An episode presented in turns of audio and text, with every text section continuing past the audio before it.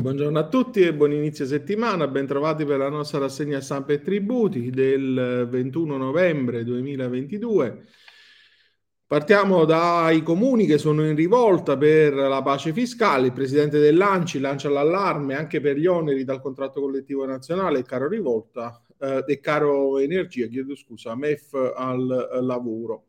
Um, l'articolo di Francesco Cerisano su Italia Oggi intervista um, Antonio De Caro che dice si tratta di risorse eh, proprie, di multe, tassa rifiuti, IMU addizionali, canoni concessori, imposto sulla pubblicità e affissioni assolutamente riscuotibili con i tempi della riscossione locale che creerebbe un buco da, miliardi, da un miliardo di euro nei bilanci. Secondo le stime dell'ANCI, appunto, queste sono, uh, le, uh, questo è l'impatto dei residui attivi comunali della pace fiscale che il governo sta mettendo a punto con la manovra 2023, una tegua che dovrebbe prevedere uno stralcio totale dei debiti sotto i 1000 euro relativi al periodo dal 2011 al 2017, su cui non si potrebbe ehm, pagare più nulla, zero imposte, interessi, sanzioni. I sindaci, insomma, non ci stanno. E poi eh, subito una cura unificata per le crisi dei comuni, eh, rimanendo in tema Stefano oh, Campostrini e Marcello Degni si occupano di dare notizie di quella che è lo studio annuale che viene pubblicato dall'Università Ca' Foscari insieme all'IFEL e eh, ci ricordano come nella sentenza 219-2022 la Corte Costituzionale è tornata a occuparsi del dissesto dei comuni. Conclu- mh, si conclude con un monito al legislatore questa sentenza che nella, um, nella prestarsi a informare eh, um, quella che è la riforma eh, della normativa sulla crisi finanziaria degli enti locali potrà prestare adeguata attenzione alle diverse esigenze che si contrappongono. E sostanzialmente con il, l'atto Camera 3149 della scorsa legislatura eh, sono maturi i tempi per una riforma condivisa che unifichi in un'unica procedura di risanamento le attuali disposizioni sub, ehm, superando lo stigma del dissesto. Eh, e quindi eh, l'attività diretta e il controllo della Corte dei Conti possono essere potenziati con l'invio alla consulta in ehm, tempi rapidi di soluzione organica alla criticità finanziaria e funzionale al successo del PNRR su cui i comuni e le città metropolitane sono un importante soggetto attuatore fatture per circa 40 miliardi e poi parliamo del fallimento, l'autotutela per i ruoli rimasti aperti malgrado i pagamenti, quindi passiamo dal fallimento dei comuni a quello delle imprese de, ehm, dei soggetti. I ruoli spesso sopravvivono alla chiusura del fallimento, nonostante l'omologa di una proposta di concordato fallimentare, articolo 124 segreti della legge fallimentare, così le società tornate in bonus devono affrontare la ripresa delle attività di riscossione,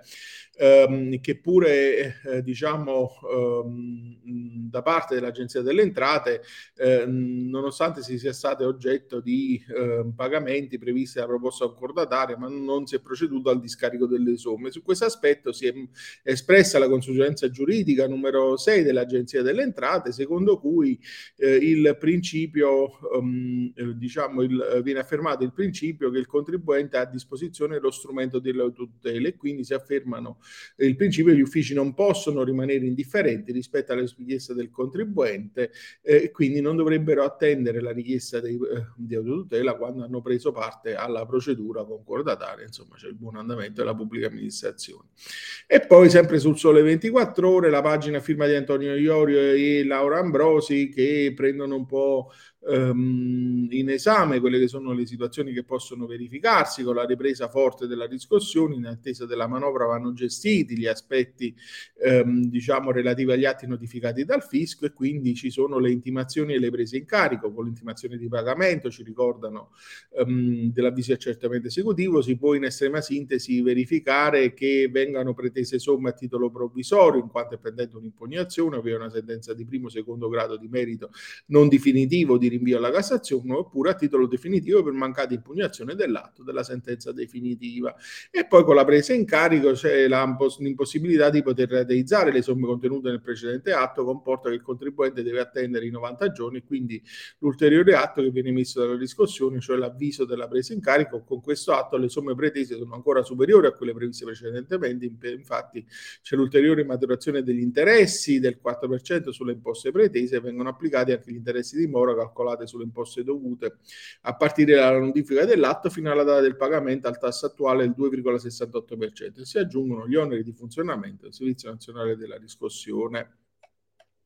Parliamo poi ehm, sempre nella pagina di, eh, del Sole 24 Ore, senza il pagamento scattano le azioni, quali sono le conseguenze? Insomma, scattano le azioni cautelari ed esecutive, in assenza dei pagamenti pretesi l'agente della riscossione intraprende azioni cautelari esecutive, per i soli debiti fino a 1000 euro si, non si procede alle azioni cautelari esecutive prima di 120 giorni dall'invio della specifica comunicazione. Se il contribuente ehm, poi ehm, ha, non ha ricevuto azioni ed è trascorso più di un anno dalla notifica della cartella, deve essere raggiunto da un'intimazione con l'avvertenza che è trascorso inutilmente 5 giorni per eseguire il pagamento, chiedere la realizzazione, si procederà di conseguenza con le azioni eh, eh esecutive.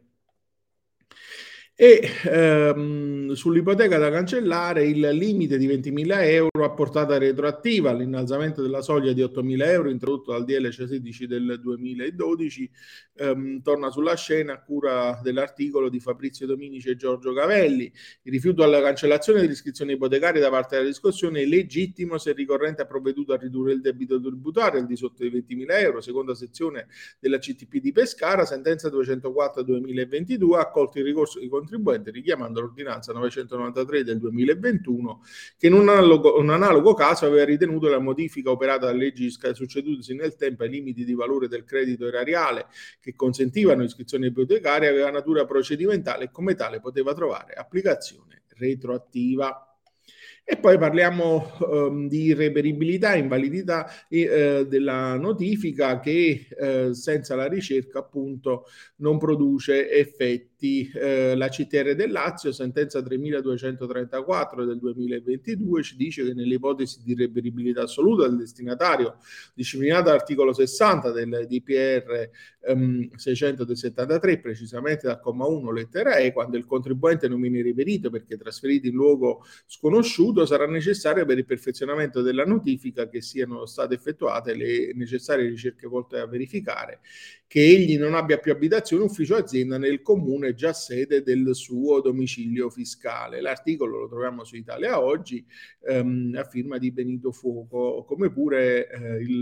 la, il KO, l'appello senza specificità, sentenza della CGT del Lazio, da là per riassumere l'orientamento dei giudici ehm, di legittimità e la sentenza 3979 del 2022, secondo cui l'appello che non contiene i motivi riferiti e riferibili alla sentenza impugnata è inammissibile. Non solo l'inammissibilità dell'appello è rilevabile d'ufficio e queste sono le motivazioni che stanno alla base insomma, di questa sentenza che abbiamo appena citato. E poi su Italia Oggi Andrea Bongi ci dice che le agevolazioni IMU non possono essere indicate nel quadro RS, le agevolazioni IMU non possono essere indicate, appunto i limiti della sezione 3.1 sono flessibili e si può imputare lo splafonamento del primo periodo al secondo, interessi compresi, la mancata indicazione degli aiuti nel modello Reddit 2021 non può essere sanata con la dichiarazione aiuti Covid, ma solo con una dichiarazione integrativa con tanto di sanzioni. Sono questi, tra gli altri, alcuni dei chiarimenti contenuti nelle FAC pubblicate in zona Cesarini sul sito dell'Agenzia delle Entrate in materia di compilazione delle dichiarazioni per gli aiuti di Stato